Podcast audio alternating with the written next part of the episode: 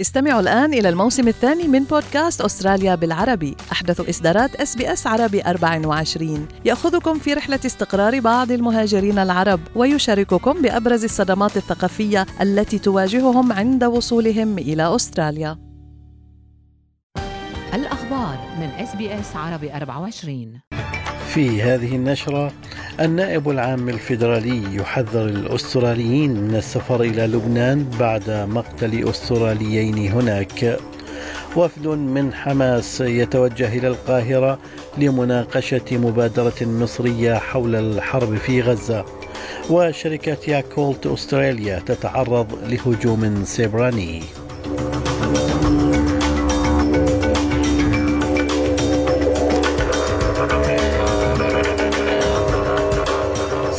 الفهد يحييكم وعليكم التفاصيل. حذر النائب العام الفيدرالي مارك درايفس جميع الأستراليين من أن التحذيرات الرسمية لا تزال قائمة إزاء السفر إلى لبنان.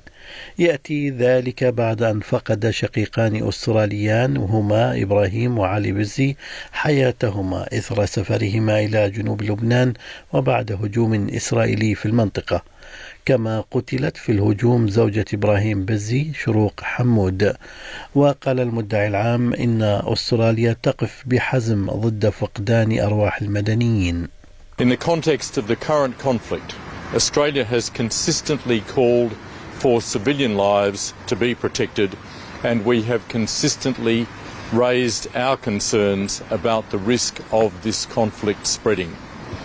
It is why we have been working with countries who have influence in the region to prevent further escalation, and it is why we have been advising Australians not to travel to Lebanon. هذا وأقيمت مراسم تأبينية للثلاثة أمس واليوم في مسجد الزهراء في سيدني. قال مفوض الأمم المتحدة السامي لحقوق الإنسان فولكر تيرك إن الوضع يتدهور بسرعة في الضفة الغربية وتحدث عن ارتفاع في هجمات المستوطنين وحالات العنف التي تمارسها قوات الأمن الإسرائيلية ضد الفلسطينيين. وأورد ترك تفصيلا لما يحصل في الضفة الغربية From 7 October to 27 December this year, 300 Palestinians, including 77 children, have been killed in the occupied West Bank. In the same period, Israeli security forces have arrested more than 4,700 Palestinians, including about 40 journalists. At the same time, Israeli authorities have imposed severe and systematic restrictions on the movement of Palestinians across the West Bank.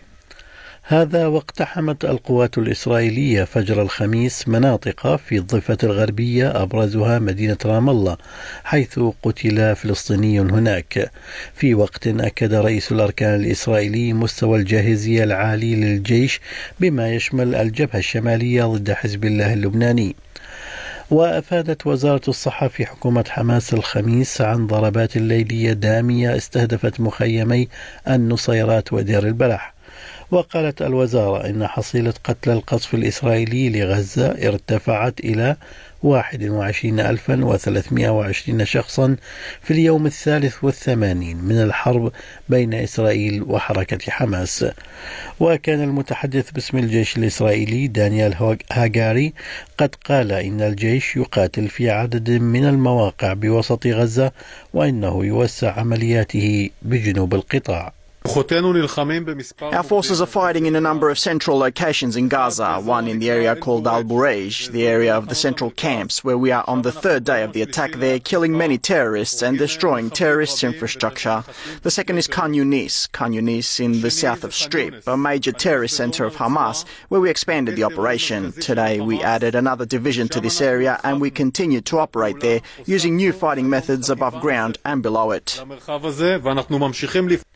من جانب آخر يتوجه وفد من حماس إلى القاهرة اليوم الجمعة لتقديم ملاحظات بشأن مبادرة مصرية تنص على وقف لإطلاق النار ينهي الحرب مع إسرائيل في غزة وفق ما أفاد مسؤول في الحركة لوكالة فرانس بريس. في محلياتنا أصبحت شركة ياكولت أستراليا أحدث ضحية للهجوم السبراني حيث تمكن القراصنة من الوصول إلى شبكتها ونشر سجلات الموظفين الحساسة مثل كلمات المرور على شبكة الإنترنت المظلمة. وأصدرت الشركة بيانا على موقعها الإلكتروني أكدت فيه أن أنظمة تكنولوجيا المعلومات الأسترالية والنيوزيلندية الخاصة بها قد وقعت ضحية للهجوم. ومضت الشركة قائلة إنها تعمل حاليا مع خبراء الأمن السبراني للتحقيق في مدى الضرر وعدد سجلاتها التي سرقت في هذا الهجوم. أودت العواصف والفيضانات المفاجئة في جنوب شرق كوينزلاند بحياة سبعة أشخاص منذ عيد الميلاد ولكن تم تحذير الأسر الآن للاستعداد لموجة حر وانقطعت الكهرباء عن أكثر من 120 ألف منزل ومصلحة تجارية جراء العواصف والأمطار الغزيرة.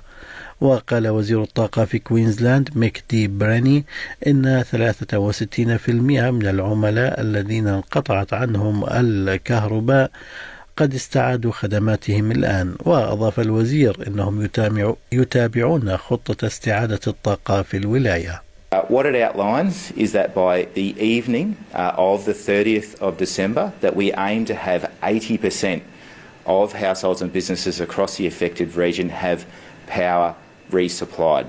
Uh, that by the end of New Year's Eve, so by the end of the 31st uh, of December this year, uh, we aim to have 90% of power resupplied. في ذات الوقت قال وزير إدارة الكوارث والطوارئ الفيدرالي ماري وات إنه يجب على السكان الانتباه للتحذيرات بينما تستعد ولاية كوينزلاند لموجة الحر. We're only just beginning summer. Uh, we're likely to see other extreme weather over the coming weeks and months, so please stay across those warnings because it could just save your life. بالانتقال للأخبار الدولية أعرب رئيس الوزراء الإسباني بيدرو سانشيز خلال زيارة له إلى بغداد عن التزام بلاده بدعم استقرار وسيادة العراق فيما التقى القوات الإسبانية المتواجدة هناك. هذا وتنشر إسبانيا أكثر من 320 جنديا في إطار مهمة حلف شمال الأطلسي في العراق. واجهت المرشحة لانتخابات الرئاسة الأمريكية نيكي هايلي التي تعد النجمة الجديدة لليمين انتقادات شديدة لرفضها ذكر العبودية خلال سؤال حول أسباب الحرب الأهلية الأمريكية. وسأل ناخب خلال حديث مع المرشحة لانتخابات 2024 في ولاية نيو هامشاير لماذا اندلعت الحرب الأهلية في الولايات المتحدة وردت السفيرة السابقة للولايات المتحدة في الأمم المتحدة بالقول إن هذا سؤال سهل قبل أن تسهب في انتقاد إدارة الدولة الأمريكية للحريات الفردية في الداخل حين ذاك. I mean, I think it always comes down to the role of government and what the rights of the people are. And we, I will always stand by the fact that I think government was intended to secure the rights and freedoms of the people. It was never meant to be all things to all people. Government doesn't need to tell you how to live your life. They don't need to tell you what you can and can't do. They don't need to be a part of your life. They need to make sure that you have freedom. في الرياضة وفي كرة القدم بالذات أعرب مدرب نادي توتنهام الإنجليزي الأسترالي أنج بوستيكوغلو عن احترامه لأسلوب لعب برايتون بينما يستعد الفريقان لمواجهة بينهما ضمن مباريات الدوري الإنجليزي الممتاز. الفوز سيعيد توتنهام إلى المراكز الأربعة الأولى في الدوري الإنجليزي والمراكز هذه تضمن مكانا له في دوري أبطال أوروبا للموسم القادم.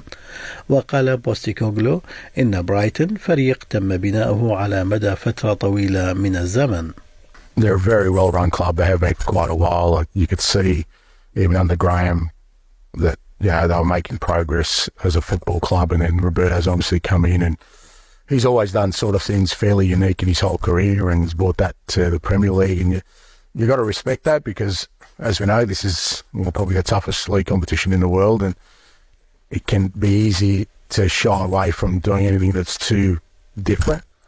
في أسعار العملات بلغ سعر صرف الدولار الأسترالي 68 سنتا أمريكيا حالة الطقس المتوقعة في كبرى المدن الأسترالية. لهذا اليوم بيرث غائم جزئيا أقصى درجات الحرارة فيها 34 أديليد غائم جزئيا 26 ملبن غائم جزئيا 20 درجة هوبرت غائم 19 كامبرا غائم جزئيا 27 سيدني أمطار متفرقة 26 بريسبن غائم جزئيا 37 وأخيرا داروين عاصفة محتملة 35 درجة كانت هذه نشرة الأخبار قرأها على حضراتكم سليم الفهد من أس بي أس عربي 24 شكرا لإصغائكم.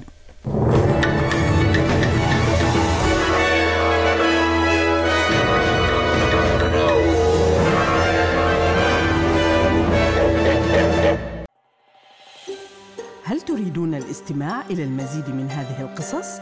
استمعوا من خلال Apple Podcast، Google Podcast، Spotify أو من أينما تحصلون على البودكاست.